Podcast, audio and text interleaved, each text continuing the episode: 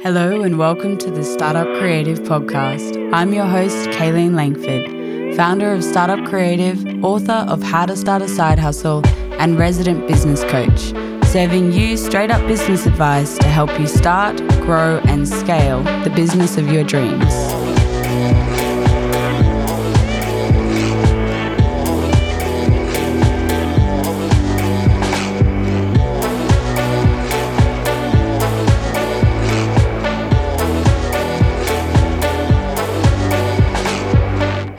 Welcome back to the Startup Creative Podcast. I'm your host, Kayleen Langford. And on today's episode, I had a incredible conversation with the incredible James Parr. He is a First Nations queer model, triathlete, a disability advocate, writer, um, man of all things and absolutely incredible human. And we had an awesome chat about diving into his story, um, his uh, disability, and his the circumstances that led him to where he is today. Um, and most importantly, the thing that most inspired me was his mindset and the way that he, yeah, has overcome adversity and continues to choose to be the creator of his experience and something that I think is incredibly powerful for anyone who's looking to, yeah, to create a life and a career that they love. He went from, you know, you'll hear this story, but went from a rural town uh, and, you know, working in uh, you know, social work, welfare, and yeah, went on to, is doing and will continue to do incredible things uh, with his life by, yeah, choosing to be, you know, the creator of his experience and being met with many crossroads, um, how he overcame that and what he had to do, um, yeah, to keep moving through some pretty challenging life experiences he's been faced with. Great guy, super funny, awesome vibe, um, and just a really inspiring conversation. Enjoy the chat and look forward to hearing what you think. Welcome to the podcast, James. Nice to have you here. Hello, thanks for having me. Oh, good. Have you done many podcasts? Yeah, I've done a few. Yeah. I think like maybe oh a few. I sound Yeah. like I've done so many. Probably like five. I'm a big deal. Probably like five, yeah. No, five love or it. six, I reckon, something like that. Yeah. Yeah, they're always Have fun. No, Uh, a couple of hundred. yeah. um, yeah, I'm stoked to have you here, but I maybe we'll kick off with you introducing yourself, who you are, Yeah. where you're from, what you do. Yeah, cool. Um, I'm James. Um, I'm 26. Mm. um, I'm living in Melbourne and I work as um, I'm a model, content creator, um, a rider, disability advocate. Yeah, Yeah, all amazing. All those things. Yeah. Um, Yeah. I feel like one of my opening lines is often like all of the minority tick boxes of like woman, queer, um, First Nations. Um, Uh, I feel like you beat me. yeah.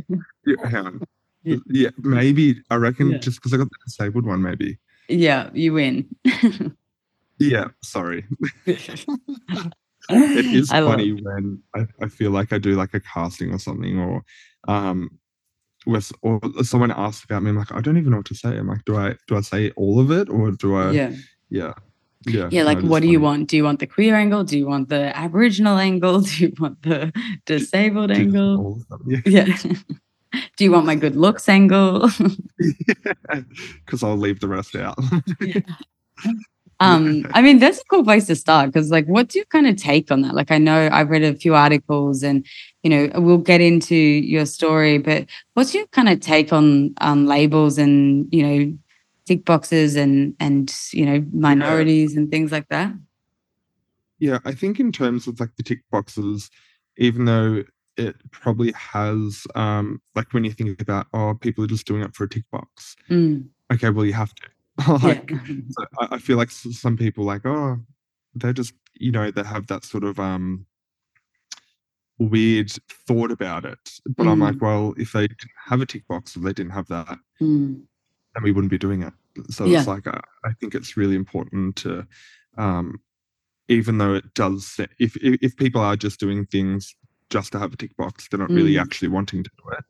But I'm mm, like, it's still important that we have those.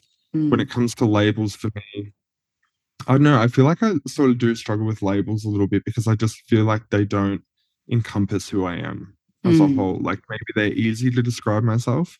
Mhm. Um, but then I just feel like the second you say one of those labels, someone easily paints a picture of you just from Mm. one label. And um, I don't know. I, I feel like I don't fit also within those labels um, stereotypes that they Mm. already have.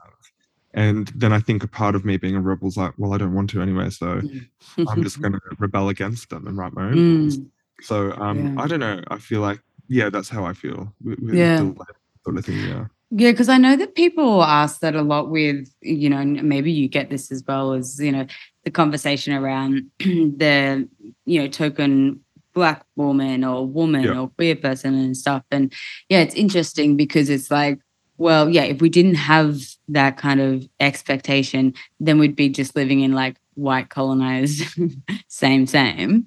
And yeah, so it's Yeah. that thing. And then it's kind of like, well, someone's got to lead the way. And, but yeah, and then I think the burden, but I'm just like, yeah, let's talk about it. Let's like, let's say what our perspective is so that people who are like, oh, I don't want to say the wrong thing, you know? Yeah, So hundred I love yeah. that. Mm, Yeah, and like I know for like because I'm uh would say I was bisexual, and then Yeah. I know for a while just to like make it easier like, oh yeah, I'm queer, and then I got in Mm. my head about that. Like, I actually don't like that. Yeah. Yeah. like saying. Well, it's not that I don't like saying I'm queer. I just feel like it doesn't still then yeah. have any meaning because it's not actually describing who I Mm. am in a way.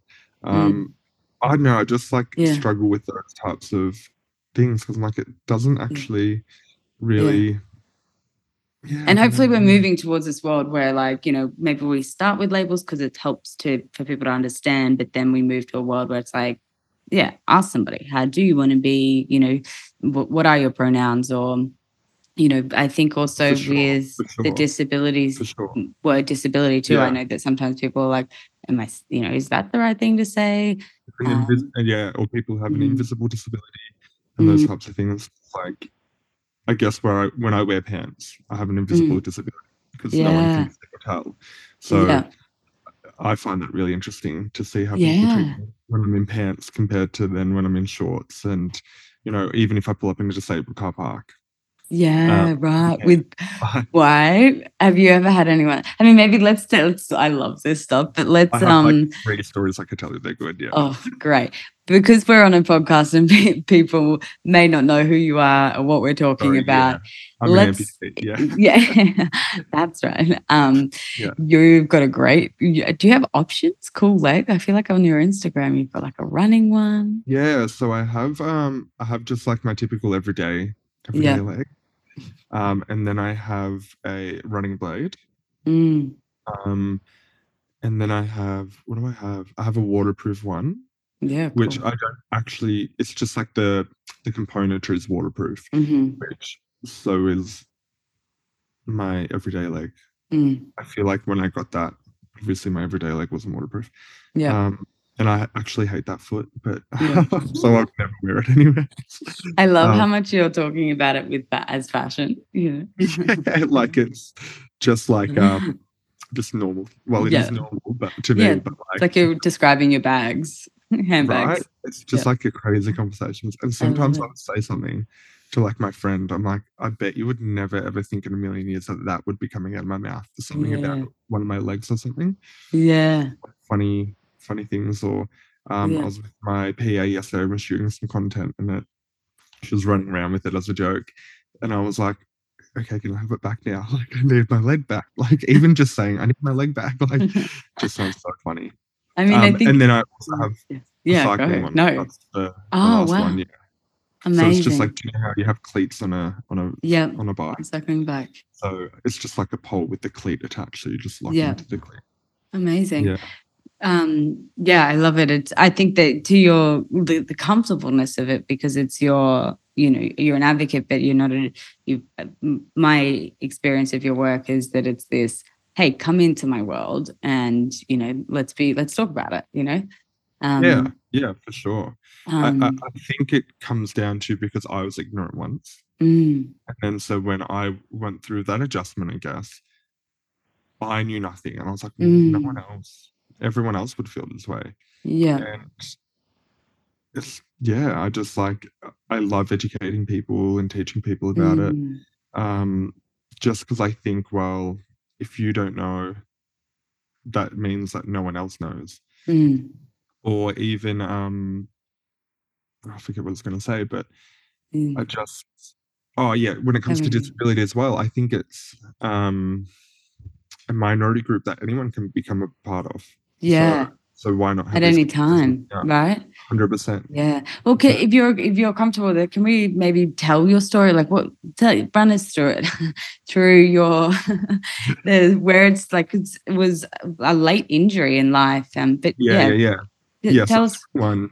And Yep. um, so I was working at a special school at the time, and we I was playing cricket with the kids, and we had a plastic cricket bat, and it literally just like brushed the side of my ankle.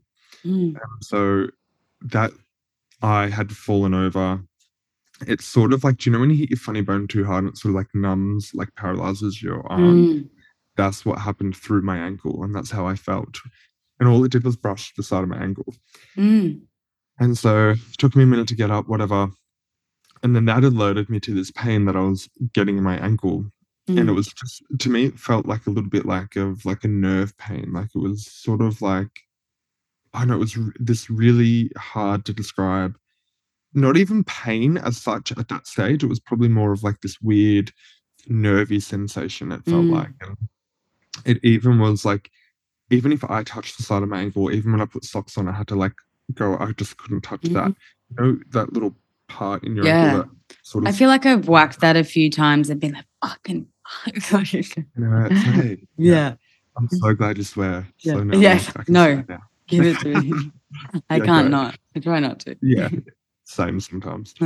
Um, and yeah, so um, yeah, a- alerted it alerted me to that pain, and then um, I went to the doctor and just told her what happened, and Mm, um, she, I think she put like I had an ultrasound and an X-ray, mm, um, and so it came. She told me that I had a calcified ligament, and that there was nothing I could do about it. mm, And so um, I just left it and then kept going on. And then it got to the point where this pain would start. And once it started, it would take about an hour for it to die down. And it was just like this really, um, just like paralyzing pain, mm, throbbing as well in my ankle. And so it got to the point where I would have to take Panadol all the time. So I went back to her and I was like, it's it, just the pain won't stop. So she sent me to a specialist. And then he um, diagnosed me with an osteoosteoid, it's called, which was a benign tumor in my ankle. mm, And I then went on a waiting list for 10 months. So, Mhm. and then in that 10 months, the pain had increased to if I didn't take Panadol and ibuprofen at the same time, every like three to four hours, mm. I would get that pain and it would take like an hour or two for it to die down. And it Mm. was just Is benign meant to be non-cancerous? Non-cancerous, yeah. Yeah, yeah. so because they um they did do like a, a test, I forget what they actually called Mm, like mm. term, biopsy. Mhm. And um they just pulled from the wrong spot. So it also that's why it's Mm. benign. So in that 10 months, yeah, the pain just got so bad. And I kept going back to the doctor and like pushing to try and get the surgery to hurry up quicker, to Mm. um, go quicker, really. And then um, I ended up just saying, fuck it, I'll go as a private patient. I'll pay. It was like Mm. $5,000. Mm. Um, I'll pay and I'll just get that surgery. So in that surgery, it's a CT guided one. And all they, for that um, tumor that had misdiagnosed me with, what they do, which is actually quite interesting, they have a needle, they put it into the middle of the tumor, they heat it to 90, 90 degrees and leave it in there for like six minutes, pull it out, and it's supposed to just go like instantly. And so, because it was CT guided, the second they got the image up, they were like, that's actually cancer. So they were like, and you're "Right, under at this point. I'm under. Yeah. And then so what they did was treat what I had signed off for them to do, but also take um, more biopsy biopsies, which I guess like a week later when I found out, I was like, why the fuck didn't you tell me when I left the hospital? Like, Mm. look, like no one told me anything. And I just like, um, they said the pain would be instantly like gone and I'd feel fine. I limped out of the hospital, like, and I was still like sort of like wondering why I was still Mm. in pain. And um, yeah, and then a week later they called and just said, well, yeah, we saw it looked like cancer. We took more biopsies and the test results have come back and it is cancer. And so it was an osteosarcoma, which usually happens um, in children or youth, because as the phone, as the phone, as the Mhm. bone forms, the cells get muddled up and then just turn into a cancer. So Mm. I was a little bit late getting it because I was 21. And um, I, I think I would would have just had a growth spurt in, in that Mm. in that year, and that's how it happened. And yeah, so I pretty much started chemo straight away. I had three months of chemo, Wow. and then in that, their goal was to just kill it off a little bit and then Mhm. do a bone graft. Um, but then yeah, in that three months, the pain again just got worse, Mm. and um, it ended up growing around the whole ankle joint, which then resulted in amputation. So yeah, Wow. what. A time. Yeah, yeah, crazy time. Um, It's so crazy when I think about it now, or actually, I think it is in like two days. Um, it would be like five five years maybe since I had my first round of Mm. chemo, just because it pops up on my phone, like the Yeah. memories. Yeah. And um, even just thinking back to like, shit, I had cancer once, like Yeah. once, and I lost all my hair once, like Yeah. that sort of stuff. So I'm like, that's just yeah, it's just Yeah. Look at me now. yeah, because you would, I guess you would like look at me and think, fuck, he's never had cancer. Yeah. And it's in such a, I mean, yeah, in in, such a, a in a wild, stereotypical way. well, I've never heard of anything like this before, you know, Sure. like it's, Yeah. um, yeah. Yeah. I mean, ha- have you, is, have you since connected with a community of people who have had similar situations or is it like, I find it. Um, my mum died of cancer actually when I was Oh. eight, so Sorry. I find it probably a little bit too hard to connect in in a, Mm. in a standoffish way. Mhm. Um, to be quite honest, Yeah. Um, and I think that comes down from like probably a little bit of trauma from Yeah. dying from it. Mm. Um, and so yeah, I have with a few amputees who have Mhm. also had amputations from cancer. Mhm. Um, I've met a few few people that way and connected with them, but Mhm. yeah, I, I- would be open to it more so with like youth and children, Mm. but maybe not so much adults, because I I also find I would probably clash a little bit. Mm. I would get to the point um, that I'd just like just be like, all right, grow up, like Mhm. move Mhm. on. Yeah. It, which comes from a good way, but Mhm. um, I guess people have different experiences. I sort of have that mindset where I'm like, all right, like let's move on rather than getting really stuck in it. And I Mm-hmm. Yeah. have sort of um, tried to, I guess, mentor a few people. Like I've mentored Mhm. um, someone who has gone through an amputation through cancer as a result from cancer, and you know they got really stuck in it, and that's their own experience, and I respect Mm. that. But it, it was just too too much for me to sort Yeah. of um, take on because Yeah. I never had that experience, I guess, and couldn't connect through, and was yeah. Mm. I I, actually I remember reading a piece of your writing, and I don't know whether this was part of your mindset and or you're even aware of it, but I think you used the way the words of when I acquired my disability, which I thought was super empowering. It was like you know that that whole like oh I am you know I am a cancer patient, I am sick, Yeah. I am not good at that. Yeah. It's like yeah, I don't know whether that was a conscious choice or not, but Um, yes. And it's funny Mm. because I literally had this conversation, just side note, with my manager the Mm. other day, um, because we were talking about something, and he's like, "Yeah, you always say acquired." I'm like, "Well, I, guess the other sort of words that you can use, like, oh, I lost my leg, and Mhm. that has some sort of um, sad Mm. association with it. And um or what it, I don't know, I feel like the other ones that you could use, which I actually don't even know, even amputation, I'm like, oh, Mm. that just sounds weird. Like Mm. and I guess using the word acquired the disability is just Mm. like a safe one because it's not it's not really Yeah. sad. It's not Mm. really happy. It's just it is what it is. Um Mm. I feel Well, like it- I yeah, Yeah. I lost my leg, it's just like, oh Yeah. But I think it's like um I'd love to hear what you were doing pre the amputation because um it's yeah, and whether you've always been in that mindset, but I think it's it's I think it's like, you know, I don't know, life happens and you know, you can either roll with what's happening or you can, you know, resist it. And Yeah. acquiring it is almost like for me, it's like, oh, here's when this thing happened in my life, and it was a life lesson that I acquired. just and it.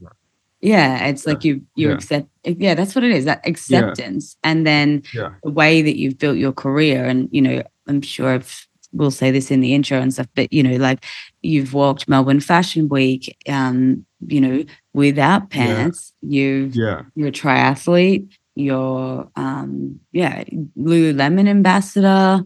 Yeah. Um so so many things. And it's Yeah. like what was were you doing any of that stuff or what was life like before No, this or was this kind of propelled you into this Yeah. world Yeah, I um, I when I finished school, I got a traineeship at a special school, hmm and so um, I did that for a year, and then I yeah, I never left the special school. I was there Mm-hmm. for four, well, I was there for four years. I continued on after high school, Mhm. and then I um, as like a youth worker social worker um, so like teachers aid. yeah pretty much. And so, but in in a special school, the teacher aid is very, I guess, different to what you expect. Mm, The the stereotype of what I had of what a teacher's aid was Mm. would just sit next to a kid and you just help them, tutor them quietly. Like it's Mm. um, schools aren't really like that anymore. So mhm, it was like lots of community access and mhm, teaching them um yeah teaching them out in the community how to shop how to catch a bus Mhm. um, all those life skills. So it was very hands-on very practical and i did love that. Mm, and then i went to a mainstream school mhm, um, so a primary school and worked with children who had um, intellectual disabilities there or um, challenging behaviors. Mhm. mainly i guess like my forte and what i was known for in the education um, sort of setting was challenging behaviors so i sort of stuck Mm. with challenging behaviors mm, and so yeah I, um, i had just started at the at the primary school mhm, and that was also when NDIS rolled out. So I had taken on some clients from the special school and worked with them after hours as my own provider and had mhm. my own like little business set up that way. yep amazing To school care, weekend care, and school holiday care. yeah yeah I, my background is um, was kids at risk, so in flexi Oh, yeah. schools and alternative learning, and you know, Yeah, kids great. pretty much being kicked out of every other school. So, Yeah. um, Yeah. but I think, and I was going to ask you, is like, did, um, do you think that they like? I love those kids. Like they sometimes they like shit you off, and you're just like, they know how to push your buttons. They're my favorite. I'll never forget them. Yeah, forget them. But and I I think feel it's like, yeah, When. I've ever been in a classroom with those kids, Mm. most of them come from trauma. yeah, and of course. That's, how, that's the way, the reason why they have challenging behavior. And I come from trauma and I had an adverse Mm. childhood, so I can relate to it all. And I also, in, in that, like learned the science behind it. And Mm. I was able to connect it to myself and be like, Mm. that's why I used to do that. Mm. And those types of things. But yeah, those types of kids that I worked with, I feel like every year when I worked with a different one, I'm like, I just want to adopt you and just Yeah. like take it like They're the best. They're, so they're, they're, they're unhinged in a good way, in a unfiltered. Yeah, you know. fantastic. Um, but do you, do you reckon, like, even just thinking about now, um, feel free to disagree with me, but do you think maybe part of working with so closely with those people who were either special needs, you know, all special needs in their own unique way, built your resilience and let's get on with it? No, I think my childhood did. Yeah. Yeah. So my mum died when I was eight. Mm, Um, my dad was abusive and a drug Mm. addict. So I ran away at 13 Yeah. Wow. and went and lived with his sister, which um, my father's side of the family is Aboriginal side of my family. Mm. And there's a lot of disconnectedness between those family members, and they also grew up with trauma. Which Mm. I always say, I think that's like a result of the stolen generation, Of isn't course. it? Intergenerational trauma throughout that Mm. side of the family. And so, yes, I went and lived with his sister, which uh, wasn't really much better. Mm. Um, and yeah, so um, the second I turned 18, I moved out of there. Mm. But I think having that childhood and going through those things that I went through Mm. um, when I was a child really gave me that um, sort of like, let's move on because Mm. you can just get so stuck in it. And I was stuck in it and I just never knew what I could do. And um, yeah, I just developed that mindset. Mm. I guess even when I was younger, like um, certain stuff that happened with my dad, and it would just be like, all right, like let's just move on. And then, yeah, it got to the point where I ran away. Mm. Well, I mean, it's the when you realize you're in a situation that you feel like you're stuck in, that when you do have choices, the older you get or the more capable you get, you go, well, at least I have a choice now because once upon a time I didn't, and I'm not going to take that choice for granted. exactly, exactly. And then in that, I just think if I had a, stayed stuck in there, what Mm. would have happened? Like, Mm. um, yeah, I, I, don't know. I feel like I, I just don't personally find any value in getting stuck in that um, Mm. or not being able to move on and just being able to look at, all right, like this is what's happened, like let's just accept it and like Yeah. move on. And Yeah. obviously go through that period where you do, um, where you can get stuck in it or Yeah. I, I think the best thing quote that I ever read once and I use it to relate to all the time is um, you can be in a dark room, but no one else can turn the light on except for you. Mm. like that's I feel like something a little bit corny. Yeah. No. I love it. Love that for me. um, the corny the better. yeah. Um, Do you know what you're giving real strong energy right now? Is I one of my favorite parts. Hopefully, this is yeah. not offensive. You can tell me to fuck off if it is. Um, but in school, my favorite days of the week were when the inspirational speakers came in, and I was just like, you know, the year. You know, what? once a year you get a really good inspirational speaker, Yeah. and I was the kid that was like crying and just like, I'm gonna be like that one day, and just like Yeah. it just would be so profound on me, and like I'd just soak it all up, and was just obsessed over biographies of people who got through And they'd always have just like that one motivational quote. Yeah. Yeah. And there was just like, they had that thing, and you're like, yes, preach. That's me right now. yeah. Saying that motivational quote. I mean, I think there's this, which is also why I was really excited to have you on because it's a business podcast, right? Yeah. And, but I think it's easy sometimes to get caught up in business as business, but you Yeah. know, startup creative, and I think as creatives, and you, you know, you're in the industry, and we've got a lot of mutual friends who are creatives working for themselves, whether it's influencers or models or fashion or whatever.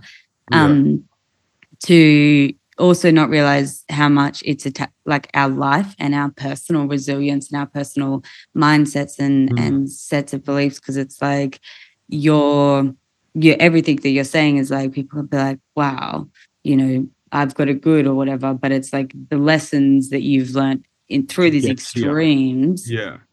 you know can be applied to people who are like well you know um business is bad right now or you know i pitched for this thing and i didn't get it or you know Yeah. um yeah 100%, those kind of yeah. things yeah Yeah. I um it's funny because when I got diagnosed with cancer was when I was looking at doing my um business full time as a Mm. provider for, for children and youth with a disability. hmm And so I was about to do that full time. Mm. So but also in that I also felt probably a little bit stuck. Like I just felt like I had um if I was living in Cobram, like a country town, I feel like I was, I just felt stuck and I hadn't actually done anything with my life per se. And I just like yeah, I just yeah, I can't. Did you have an itch? Did you have better. that itch? Yeah, I know that. But did you ever have an itch or like a where? Where? How country are we talking here? So? Cobram, border of Victoria. New South Wales. Oh, yeah. I grew up in. like I was born in Deniliquin, so like okay. Do you know where Deniliquin is? No, describe Never it for us. Deni Ute Muster. what is it? Deni Ute Muster. Never heard of it? No. Wow. Okay. Deni is a place I describe where I feel like it's like a town for people go and retire. Like Right. There's the biggest thing to happen to them in the last like three years was Target closing down. oh no. Where are they Devastating. now? Where are they going to get their fucking clothes Yeah. from? I'm like, but who's shopping at Target anyways, babes? Down. Sustainable, guys. yeah, yeah, literally. Um, yeah, and then Yeah. so I got diagnosed with cancer and then had the amputation. And I, I feel like the second I had that amputation or it sort of just happened, I was like, right, this is where I was supposed to be. and this is Mm, what was supposed to happen. This was supposed to happen to me. So I think in that, I also recognized that because I was also working quite closely, like I said, with kids from trauma, all, the, all those types of things, and then kids with disabilities. And then I did do um, a welfare officer role for a while as well. I sort of thought, well, maybe I could help children and other people that I guess this is when modeling started to happen as well. I could also do the same sort of job and get the same sort of message across through this route of work mhm. rather than working in a school. If you Yeah. get what I mean? Yeah, Yeah. yeah. I mean, Yeah. did yeah, that's like a question I was gonna ask before. Did you always have that feeling of like kind of purpose knowing of got more to give? Like when you were in so, the small yeah. town doing welfare, like it feels I feel our stories are so similar in a lot of ways of doing small town youth Yeah. worker, kids Yeah. at risk. Like, Yeah, but sure. it was like my story doesn't end here. And I did, Yeah. could never have predicted where I'd go or how it would happen. Sure. But Yeah. yeah. Yeah. So yes and no. I I felt like I could have done more with Mm, um the kids. Like I felt like I was doing good work and getting um I guess good results. Like Mm. just being able to um have good relationships with the kids and um see significant growth. Like I remember we had one one kid who um just like had come in completely defiant, switched off from everyone, would not talk to anyone. Um, like the principal walked past him one day and was like, "Hello," and he was, and the kids just turned around and gone, "What do you say?" I think it was like, "Good morning, dickhead." Like it was the funniest fucking thing.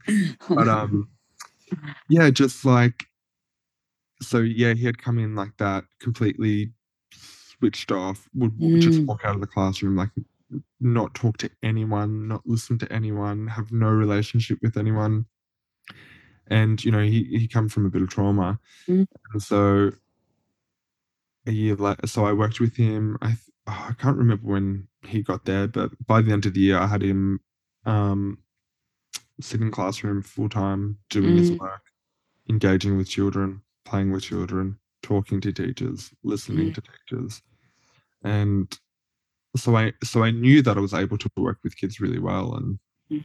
I just and I knew I wanted to do more. Yes, I just didn't know how to do it. Yeah. I feel like it's not done. I don't I don't I think you'll go back in the same you'll you'll be the inspirational speaker. I have done it. Yeah.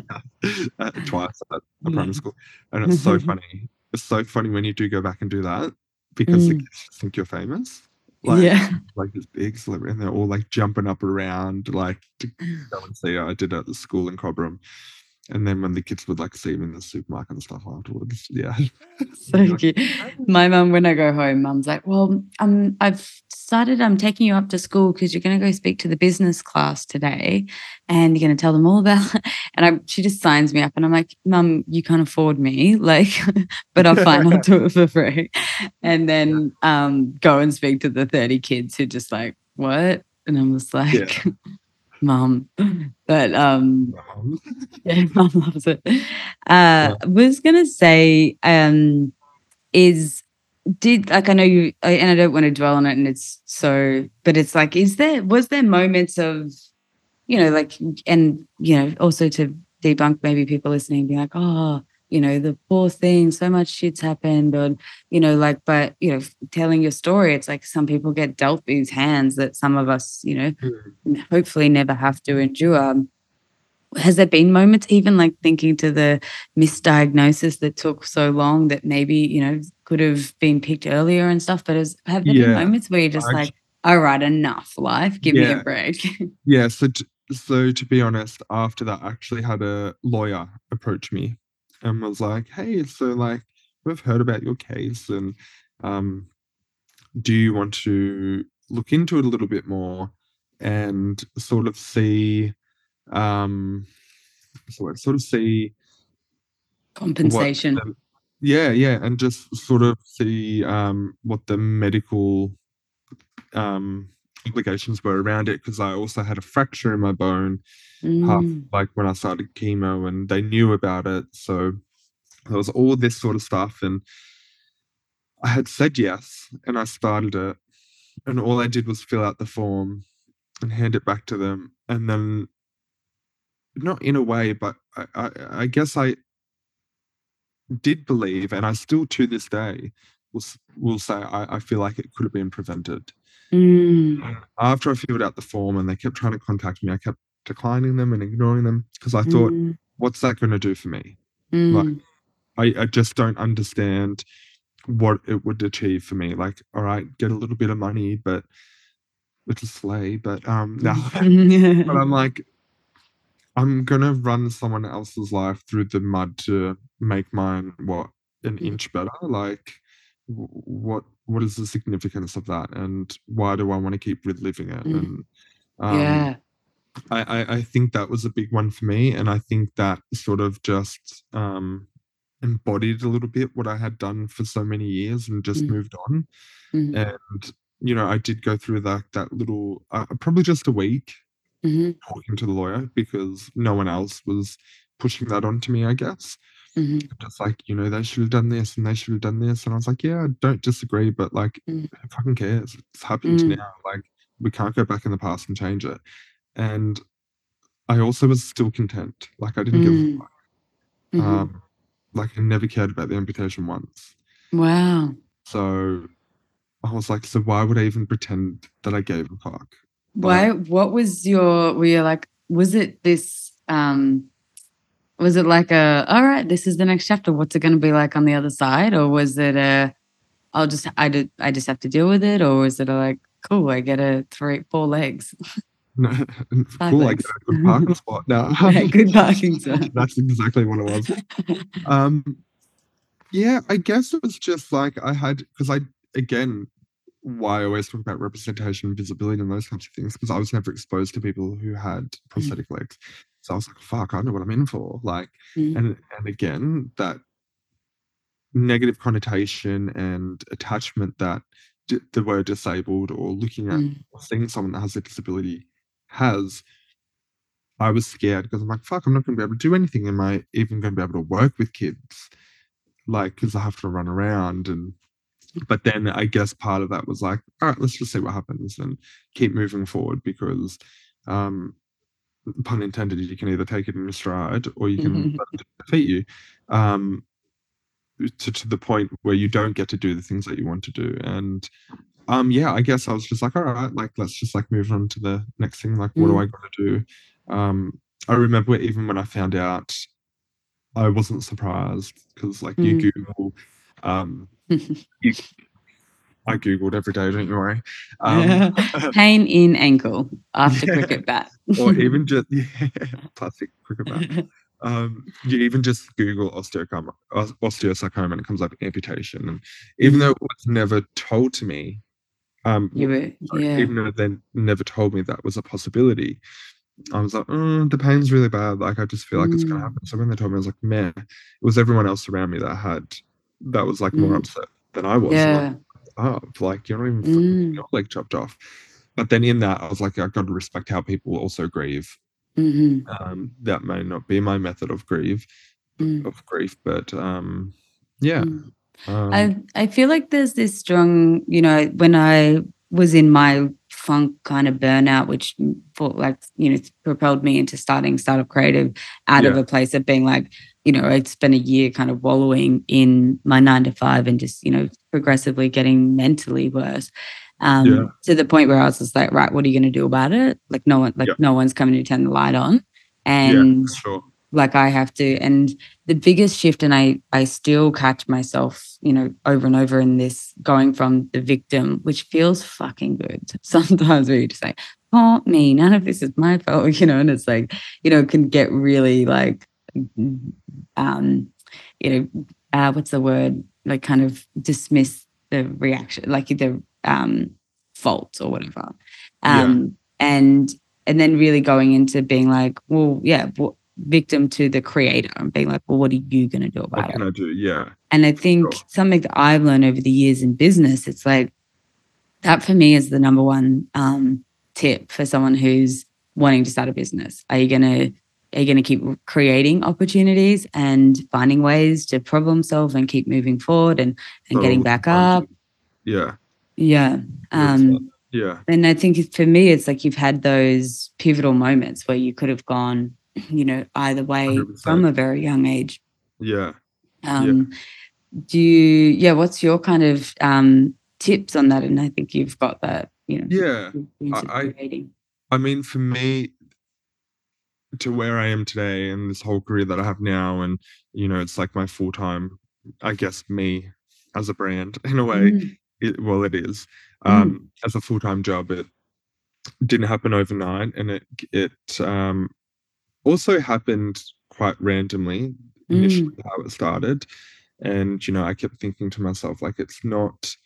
Um, like it's not an actual thing. It's just like a little bit of hobby. I, I might model every now and then, Mm. or I might speak every now and then, or share my thoughts or like my opinions or or whatever. But um, I think for me, that pivotal moment there when I realized, okay, maybe I can make a difference and maybe I can make a Mm. job out of this was, well, is I said to a friend, just out of interest, and I just wanted to see what she would say. Um, but yeah, I just said to her, I said, would you ever, this is a really weird question too, by the way. Mm, I was like, would you ever date someone who had one leg or mm, a disability? She said, yes. I said, cool. I was like, so is that your opinion now because you've Mm. seen me? mm, Did you, did you, would you have said this answer a year ago? She said, no. Mm. It's only because I've seen you. I'm like, fuck, if I can change your mind, even in a dating situation, mhm, like fuck if i can change your mind i can go and change other people's minds Mm. and i can help rewrite that narrative so that to me it was like a big light bulb like Mm. okay maybe i can not not even in in a business way either just more as a, a personal um sort of opportunity i wanted to mm. go Yeah. for and that was just like a bit of a light bulb and i'm like all right well Mm. and then that's when i sort of pushed more for modeling and Mm. um, all of that along the way. And then, yeah, I guess everything else sort of just happened when it came to writing and then Mm. being seen as a disability advocate in the space. Yeah. And, um, Yeah. yeah. I love it. Was it hard to um like if it I mean to me it sounds as though you were like, oh well, this is me and you know, we're we're getting on with it and all of that. Was it we I can I mean the way that I'm kind of perceiving it is that you're like, well, I'm still me and I just don't have a leg. And well I, you know, I've got a prospe- prosthetic leg. Prosthetic. Yeah, that's just tough word. Um Yeah. and then was it weird with people seeing or treating you different? I feel like it's almost like I feel the exact same person, but all of a sudden I'm in this category and being what yeah, did you experience It's like you've just been put in this box that you can't like overnight? And It's like Yeah. you wake up in somebody else's body through other like what's Yeah. that? Um, Or when you wake up Suddenly 30, the movie. Yeah, yeah. Freaky Friday, even. yeah, Freaky Friday. That's the one. um, that's actually a good movie. Sorry. Um, anyway, um yes yes because it was just like this instant shift and so i also was not prepared for that to happen and so again living in a small town everyone fucking knows your business. Mm. And so, by the duration of when I had found out the amputation was happening to when it happened was a week. Mm. Wow. So they were like, on a Wednesday, I had this appointment on the Wednesday, like, yep, amputation. I was like, oh, okay. When? Next Tuesday. I was like, fuck. So in, in that time, I also didn't tell anyone because Mm. it was just, like, it was more so I couldn't handle Mm. other people. I guess I was just getting over the pity because even again, the second I people had found out I had cancer, people instantly started talking to me differently. Yeah. And Mm. people that I didn't even like or I knew that didn't even like me started talking to me. I'd have people come up to me in the supermarket and be like, let me know if there's anything you need to do you want me to do. I'm like, you don't fucking know me. Like, why would I talk to you and ask you to do something for me? Like respectfully. Yeah. People don't genuinely mean It's it. they project their own mortality onto you. hundred percent. And so I guess at that point I started getting a bit fed up at the from the pity, Mm. and because I'm like, I'm just the same person. Like, Yeah. has changed. I'm just getting chemo. Like, Mm. and then when the hair went, people were like, whoa, like it was a whole. I and I think even the leg being so fucking visual, like you just couldn't escape it. Um, but yeah, no, the second, I think my friends probably took maybe yeah a little bit to adjust because I was like you know even in, my family to adjust that I still was the same person Mm. um but Did it even- confuse you at all? Like I, I wonder. Like it makes me. Be, I'd be like, oh, maybe it I. just sort of You know. I guess in a way it makes you feel lonely Mm. because you you're not able to do or be who you were before Mm. because all of a sudden overnight people have a different perspective of Mm. you and a different image of who you are what you can do Yeah. and even um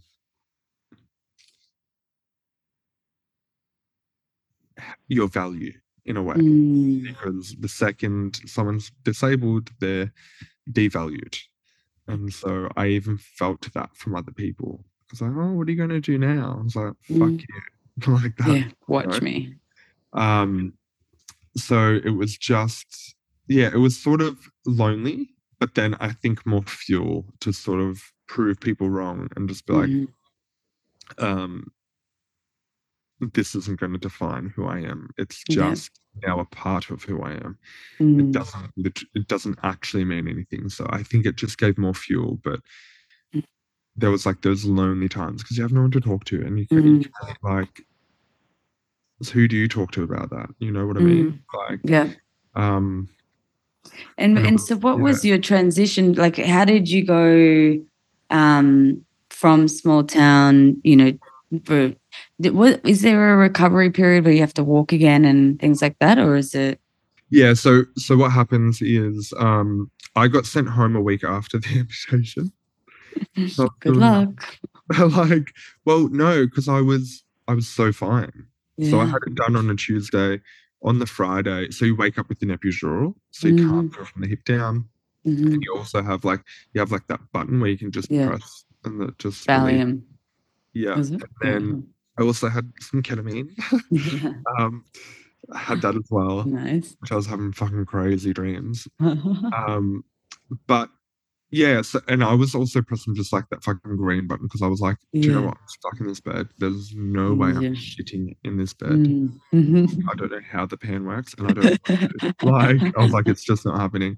yeah. So yeah, but then we got to Friday, and the epidural also just like gave me anxiety because you Mm. hear these stories of people like getting paralyzed and stuff, and I just con- consciously couldn't stop thinking about how I was moving or like how I was sleeping. Because I'm like, fuck, what if I hit it the wrong way and it like paralyzes me or something like that? Like it was just giving me anxiety.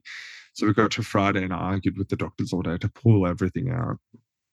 And then yeah, I think Saturday morning they had turned everything off. And they were just like, You're gonna need it. And I never had pain since. so- wow. Yeah, which is crazy because or maybe they turned it off Friday night because it was literally three days after. And I Mhm. just I actually thought, I was like, I am actually gonna have to ask him to turn it fucking Mm. back on. Like, I thought it was gonna be painful. I literally had no pain. Oh, you're talking about like the epidural state because women get epidural for when they're Sorry, having epidural, babies. yeah, yeah, yeah. So it was continually, continuously in there. Yeah, so the Right. epidural can go in, Yeah. and it's a drug that is Yeah. sort of um Numbs you. yeah, yeah. yeah, yeah. So you can turn it off. Wow. Yep. Yeah, yeah, you can turn the the needle stays in, but the Yeah. drug's not. Yeah. Right. Okay. Yeah. Yep. That makes sense. Yeah, so I had that for Yeah. for three days, and that was Mhm. you can't do anything. It's just stuck in the fucking Mhm. bed. Yeah. So yeah, once I got that turned off, I was fine. Mhm. I had no pain, and then it got to a week after, and they're sort of like, "Oh, we'll move you down to the rehab ward now." Mhm. And so I guess usually people go there um, Mhm. because they also lose their balance. Mm. Um, I was fine. I was hopping around. Yeah. I and I was in no pain. And then so they come back and they're like, "Well, it was yeah a week after." They're like, "Oh, you may as well just go home Mm. because we're not doing anything for you here, Mhm. um, and you'll be better at home." So yeah, I went home a week after, Mhm. and I think a week and a half after that, I went back, and then they gave me the wound clearance. So you have to wait until the wound is healed to be able to even go into a prosthetic. So Mhm. then I went back because I was living down in the country and I had it all done in Melbourne. I went and did inpatient rehab, and um, yeah, as soon as I got the le- like, I didn't even do physio. Mm. Like I went if they really made me.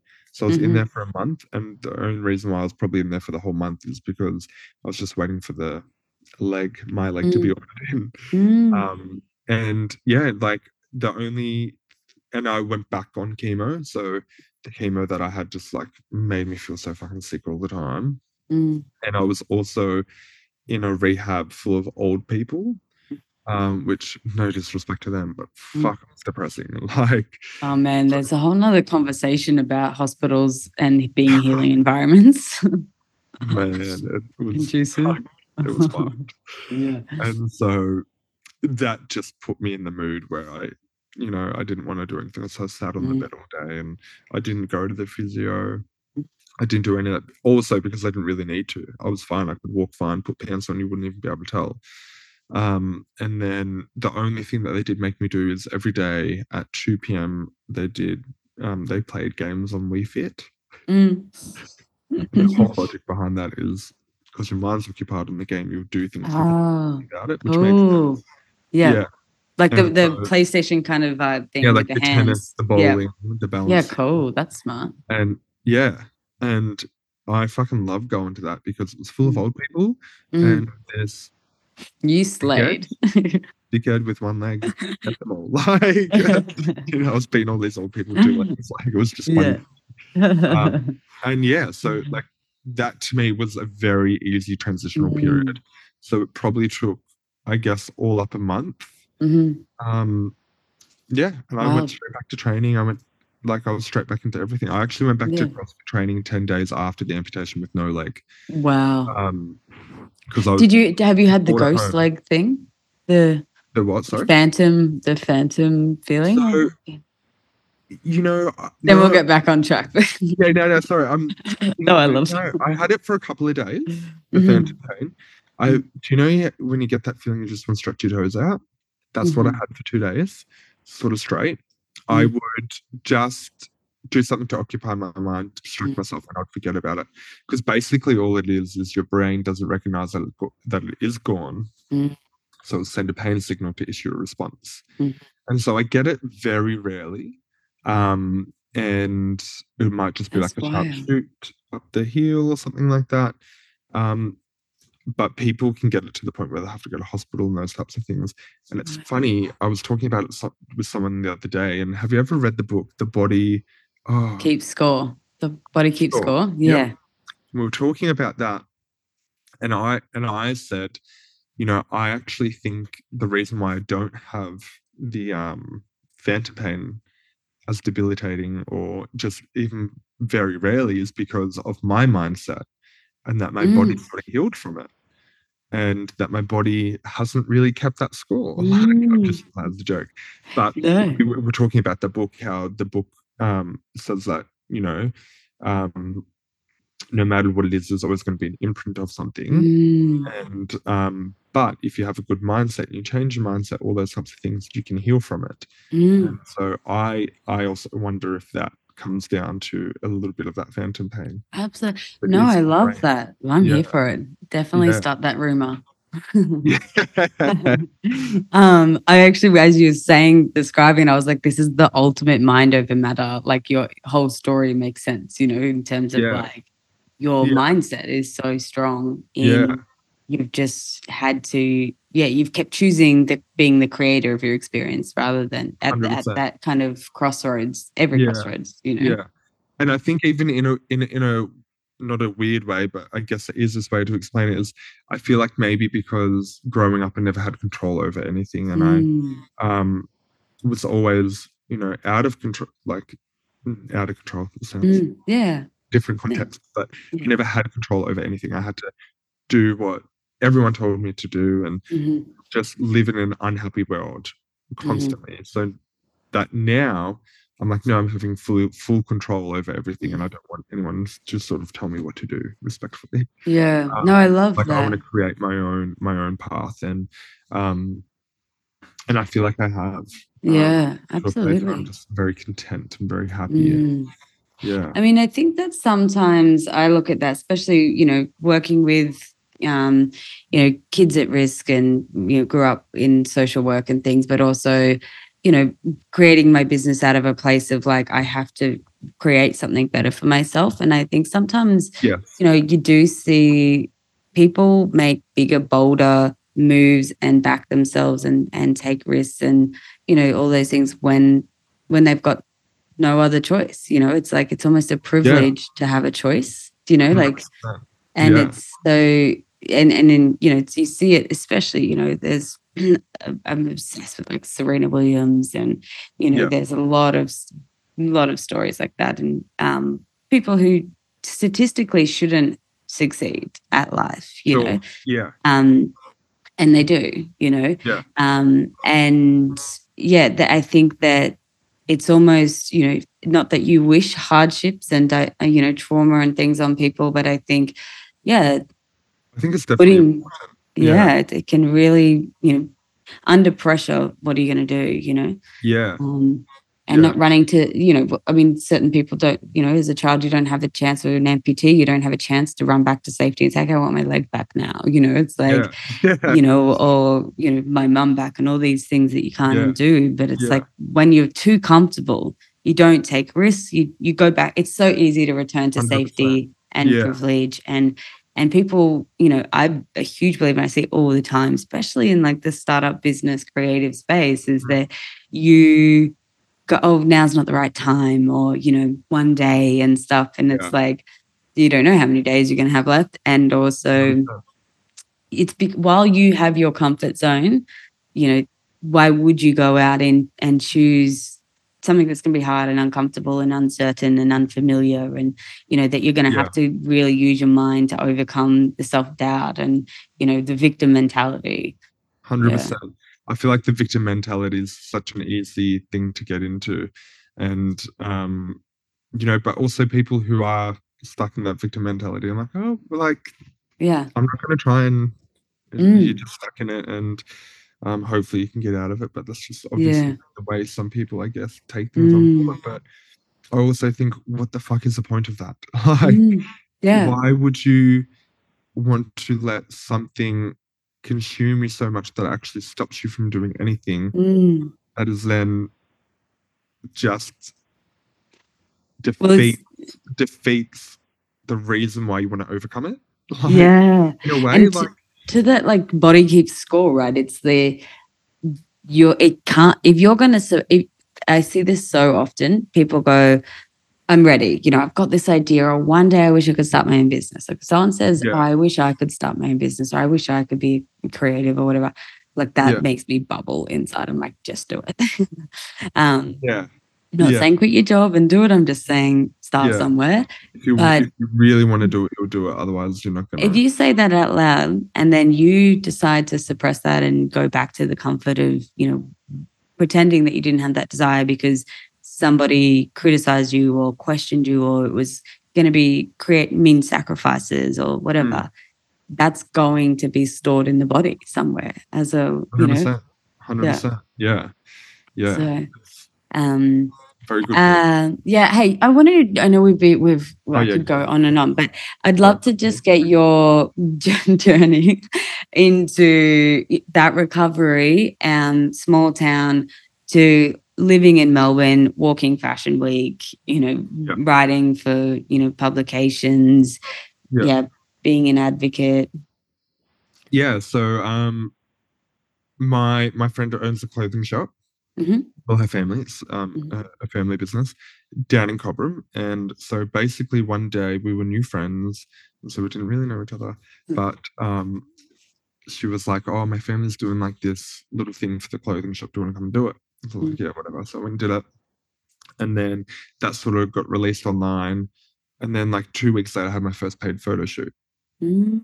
um from someone contacting me and it was like From seeing those photos. yeah Yeah, And cool. so it was like six hundred dollars for a day, which is Wow.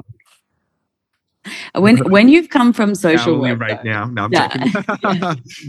but seriously, when you've come from social work, where you six hundred dollars is like a week's pay, and you work hard. hundred percent, it's like for a day. Yeah. Um, and someone's going to do my hair and makeup. Like it just seemed Mhm. so bizarre. Not bizarre. Always, I always felt like growing up that I would be. Um, I'm just going to say some sort of like public figure. Mm. figure in a way. I never thought it would have come through modeling. Like I thought I'd Mhm. would have been like on the Kardashians or something. Like, like that's how I always thought I was going to do it. But um, yeah. So so when did that, and then that's when we went into lockdown actually. So just shortly after that, so we went into lockdown.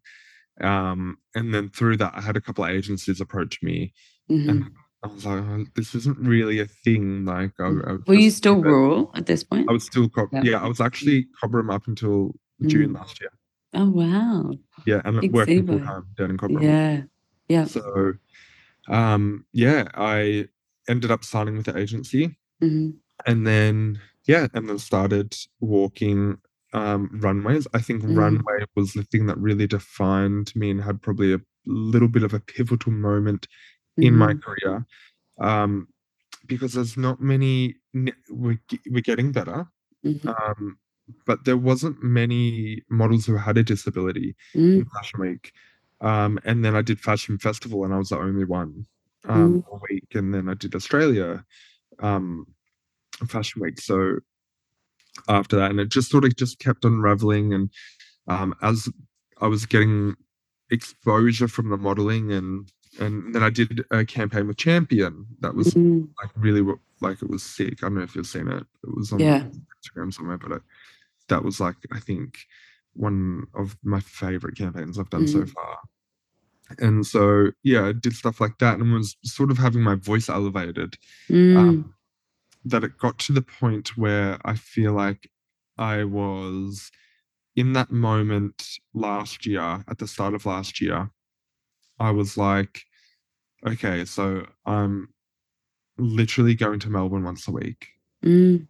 sometimes I would finish school at three, drive to Melbourne, do a photo shoot at six, drive home afterwards, like at 9 Mhm. p.m., get home at 12, or stay at a friend's house in Melbourne, get up at five, and go straight to work in Cobram. Because it's like two and a half, three hours away. So, and then there were all these, like I started talking on podcasts, and then Mm. again, my name's getting out there, and, and the story and the message and the advocacy advocacy space and those types of things. So yeah, I guess the start of last year, I thought, fuck, if I want to do this, I have to move and I have to put time into this. And so I remember at the start of term, I went and spoke to my boss, like my principal, and I said, look, I'll let you know at the start of term two. I was like, but I'm just like preloading this conversation Mhm. because I guess in inside my head I was like, this is my safety net here too, so I don't Mm. really want to let go of this. And so yeah, I just said to him, I'm like, look, I think I want to move to Melbourne. I think I need to really go and grab this by the balls, I guess. And um, let's just say June. I'll be here till term Mm. two. I'll finish up term two, um, do the first semester, and then you'll have to find someone else. And I was like, but let me confirm that with you at the start of term two. I'm not 100% sold on that Yeah. idea yet. Like, Yeah. I just had to make sure it was all okay for me to do it first. yeah. And then he just said, look, mate, I'll be mad if you don't go. It's like, I Mm, want you to go. It's like, I don't want you to leave here. Obviously, like, unless he did, probably did. mm. Nah. Reverse psychology. Literally. But um, no, he was like, um, I, I want you to go. And Mm, like, I'll be mad if you don't leave and go and do what you want to do. And, Mm. um, you know, I, I think that was even him saying that was probably the big motivator because I'm like, true, mm, I'll be mad Mm. if I don't do it as well. mhm, And um, yeah, so I did it. And then um, I, I think the start of maybe last year as well, I signed on with um, management rather Mm. than I was with before that, just a non exclusive modeling agency where Mm. they didn't really give a fuck about anything, to Mm. be quite frank. They were just like, Mm. yeah, if we find you work, we'll get you some. But then I was getting I was getting all the work directly to me. Everyone's coming to me and pretty much up to this day Mm. like everyone's sort of come to me and so yeah i signed on with management and um so as i knew everything could be managed correctly Mm. and i was getting to the point where i couldn't deal with that Mm. stuff anymore and yeah moved um june last year and Mm. f- pretty much full time since then because mhm. i don't have time for Amazing. Congratulations. Was it scary? Was it like, like do you rem- rem- I had a similar situation where my boss was like, I think you should go and give startup because I was doing it one day a week. And she was Yeah. like, I just don't think you're a fit here. I think you should really give this startup. And, and I was like, you bitch.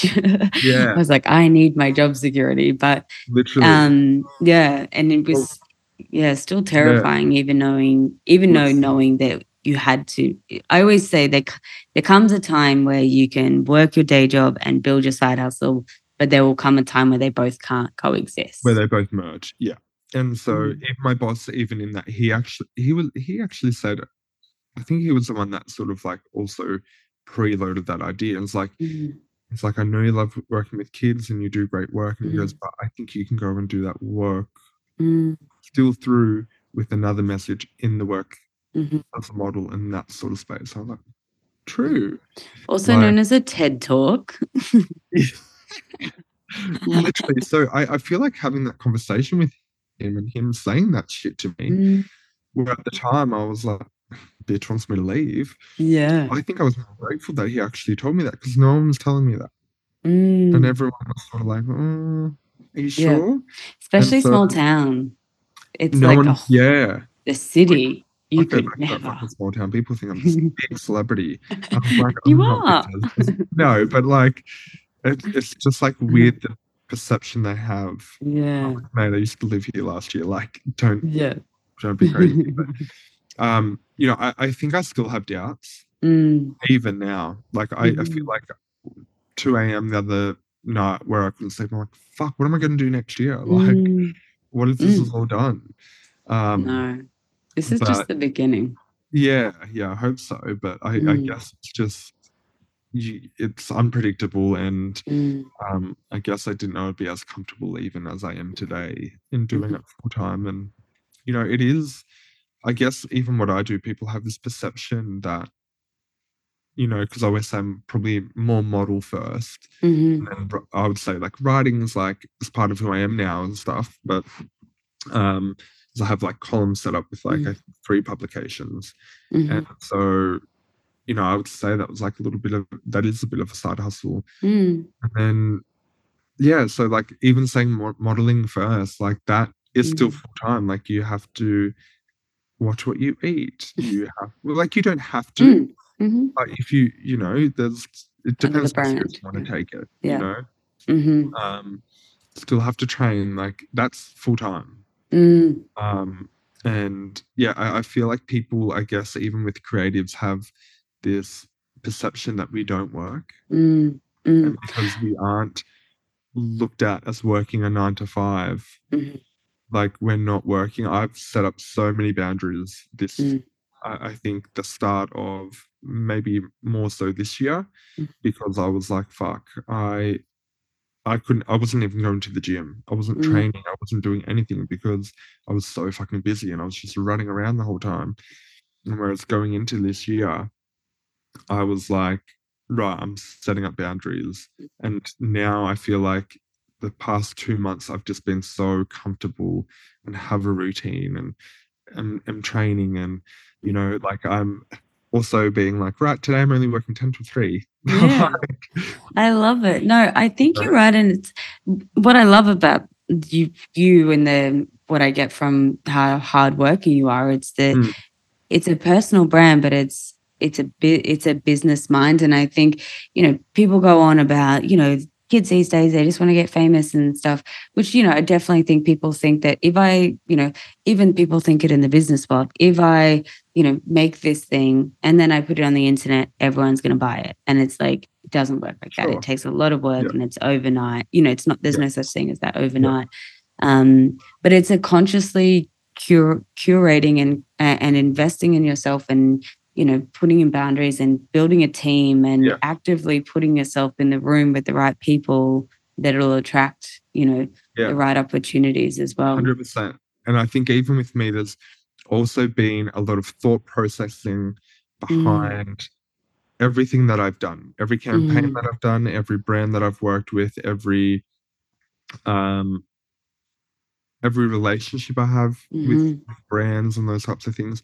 I feel like I have also really um just had a process behind it and like does this really make sense like Mhm. even when you said you know people just want to get famous that's not my aim Mm. either i've knocked back MAFS twice like Mm. they handed me last month oh wow. you know so it's it's not like i'm out here trying to do, just do Mm. everything either I, I Mhm. think it's you know because MAFS Yeah.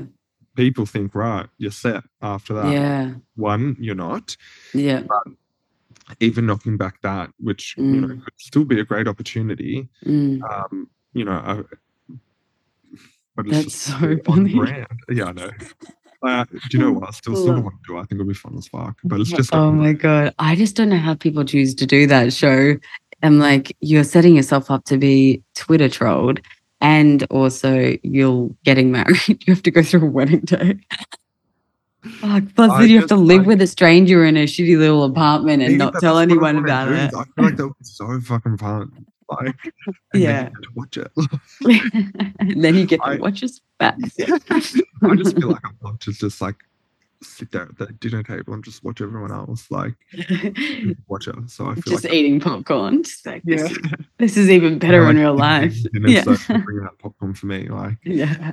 um I but yeah i feel like i've been like very yeah just very um had a good thought process behind each brand that i do or Mm. work with and down to every little thing i even write about or what i put myself put out myself and Mm. Um you know it's it's sort of just being delicate in those things or even how you Mm. word things and Mm. the space that you want you want to be in and yeah. um, because they're they're good spaces, they're big spaces, and um, yeah, it's Are you gonna write a book? well, put it out there. What's the funniest- I actually would love to write children's books first. yes, that's a I, great I idea. would I would like to. Um, I would love to. I'm like I don't want to tell my idea because I don't want to steal. but um, yeah, I would like to start with the children's books, and then I Mhm. wouldn't mind doing probably like a. I'm just gonna say like memoir type because it's like Mhm. yeah. this to explain it, but a memoir type resilience approach to book, Yeah. um, and sort of just have like maybe um, I feel like there's so many elements elements to me and so many things that I've overcome Mm. um, that I feel like I could write about and use my personal experiences for Mm. that. So Yeah. possibly, um, For but. I just like I've thought about it. I think more so this year. Mhm. Um, but I'm like, fuck, I wouldn't even know how to start that shit. I would love to help you. Well, let's have a coffee sometime or a wine and we'll. uh, Let's do it. yeah. I'm down for it. Let's I get it like my first page be like, hey guys, welcome back to my channel. like, hey, girl. Hey. Like, I just wouldn't even, you know, and what you yes, find that once you start right, I mean, you're right, but it's like once you start, you know, I don't think you're meant to start with the first page. You know, you'll never. Oh, I know. Yeah, yeah, yeah. Yeah, yeah. You'll get it out, and then it'll make sense eventually. Yeah. It's Yeah. art. It never makes Yeah. sense in your head. Yeah. Um, Um, amazing. Hey, well, thank you so much for going so deep into your literal personal health and your mindset and your backstory and giving so much advice.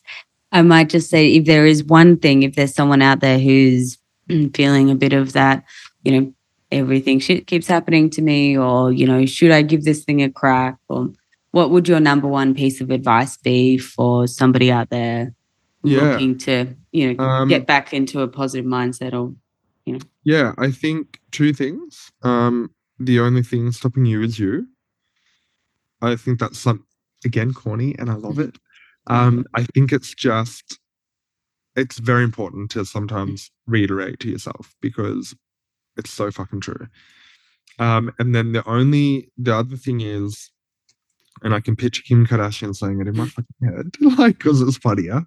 Um, you didn't come this far just to come this far. So you know, it's just you need to find what's next as well. I love Yeah. that.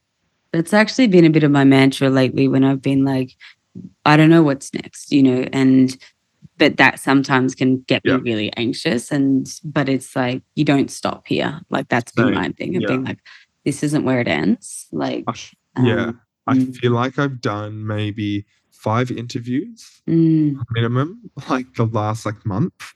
mhm, Every interviewer or every journalist mhm. has said to me at the end, "Okay, so what's next for you?" And I'm like, "Here we go." And I'm just like, you know what? I actually don't have anything to tell you Mm, because I don't know what's next, and I Mhm. think that's possibly the beauty of it. Like. mm, I feel like my whole childhood and possibly my whole life and teenage life, I it- it was always concentrating on what was next and what Mhm. had happened. like survival. Like living, yeah, in that survival mode Mm. that I wasn't living in the present. Whereas now I'm like, you know, what, I've been able to create and find such a Mm, happy and content life that I can live in the present. So I don't care what's next, and I I don't love want to care what's on next. Mm, Obviously, you got to, yeah. to some Yeah. Well, extent, there's an element of of you know, yeah. practicalness. There's a really great book, if you haven't already come across it, called Breaking the Habit of Being Yourself by Joe No. Dispenza. It's all about like the science behind meditation. So it's like a lot Yeah. of that, you know, mind. And I want it'd be interesting to hear your take on it, reading it, and then your experience I'll with it. write it down now. It's called yeah, uh, Breaking the Habit of Being Yourself by Joe it. Dispenza. Yeah, I'll send you the link. Um, but it would be interesting. Like, that would be a cool article to read because it's almost like you've done it before knowing you've done it. I reckon. Yeah. Because it's all Yeah. about like creating your own reality, starting in your thoughts. Yeah. But it, Yeah. it talks about the science behind it, which is what got me into it. But one of the things that he teaches in meditation is that when you truly manifest something and you you know trust in the process of you know life happening for you um it your it unfolds in ways that you couldn't imagine and Yeah. you can't you could not have i could not have planned like i got my book deal when i was at a friend's 30th birthday drinking aperol spritzers and like woke up hungover to an email from the publisher saying nice to meet you. And i'm like what? Like she's like come in for a meeting. And i'm like wow. Like i could not have put that on my like five year plan of this is how i'm going to get it you know? Yeah. um let alone you know even thinking that it was i've always wanted to but couldn't have ever written it you know figured it out Sure. yeah. um but yeah and i think back like you know little three six year old james and saying hey one day you're going to you know have a um a prosthetic leg and be walking a runway Yeah. Yeah. and be paid for it yeah. like isn't that wild yeah. It's so crazy. Yeah. I think just like to like when I had the amputation, Mm, you constantly are just surrounded by people telling you what you can and can't do. mm, Um like I just want to go, yeah, fucking look at me Mm. now. Like mm. but like respectfully. yeah Um, you know, I I do tr- I obviously still see my oncologist and Mhm, I love going back to um, the hospital. like mhm.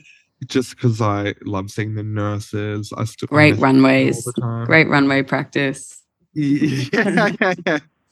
Yeah. So like, oh, I know, I just like love going back and Yeah. um, not in a conceited way, but just being able Mm. to, I think, show them and tell them how well I've done or Mm. how well I am doing. Because I think even Mm. being someone who's a medical professional and providing for people who were probably as sick as Mm. me and had cancer like Mm. me, you don't get to see how what happens after.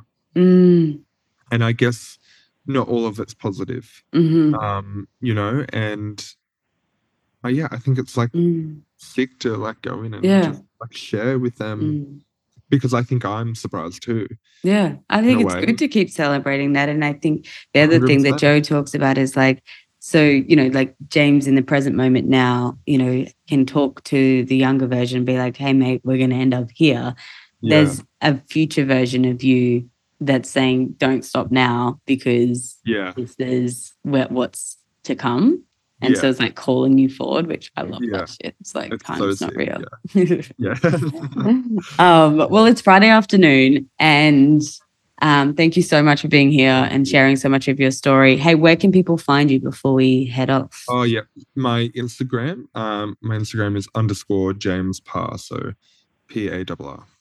Amazing. And you've got a website now, I see. Oh yeah, I do actually. I keep Mhm. forgetting about that. It's still it's still um coming about and Mhm. figuring it out. Um, but yeah, jamesparr.com.au. Mhm. You can go on there and see see my work Mm. that I've done. Hi, uh, hi, James, for modeling gigs, campaign shoots, runways, writing, speaking, Speaking. gigs.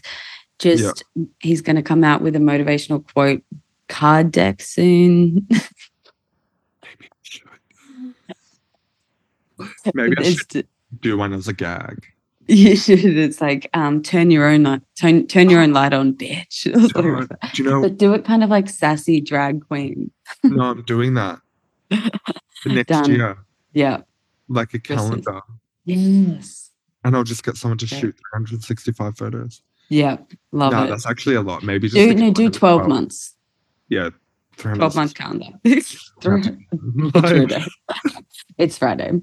Um, thank you so much. It was so lovely to chat, and I'm looking forward to yeah seeing what happens next. yeah, thank you. I'm sure it'll be great. Have a good evening. you too. See ya.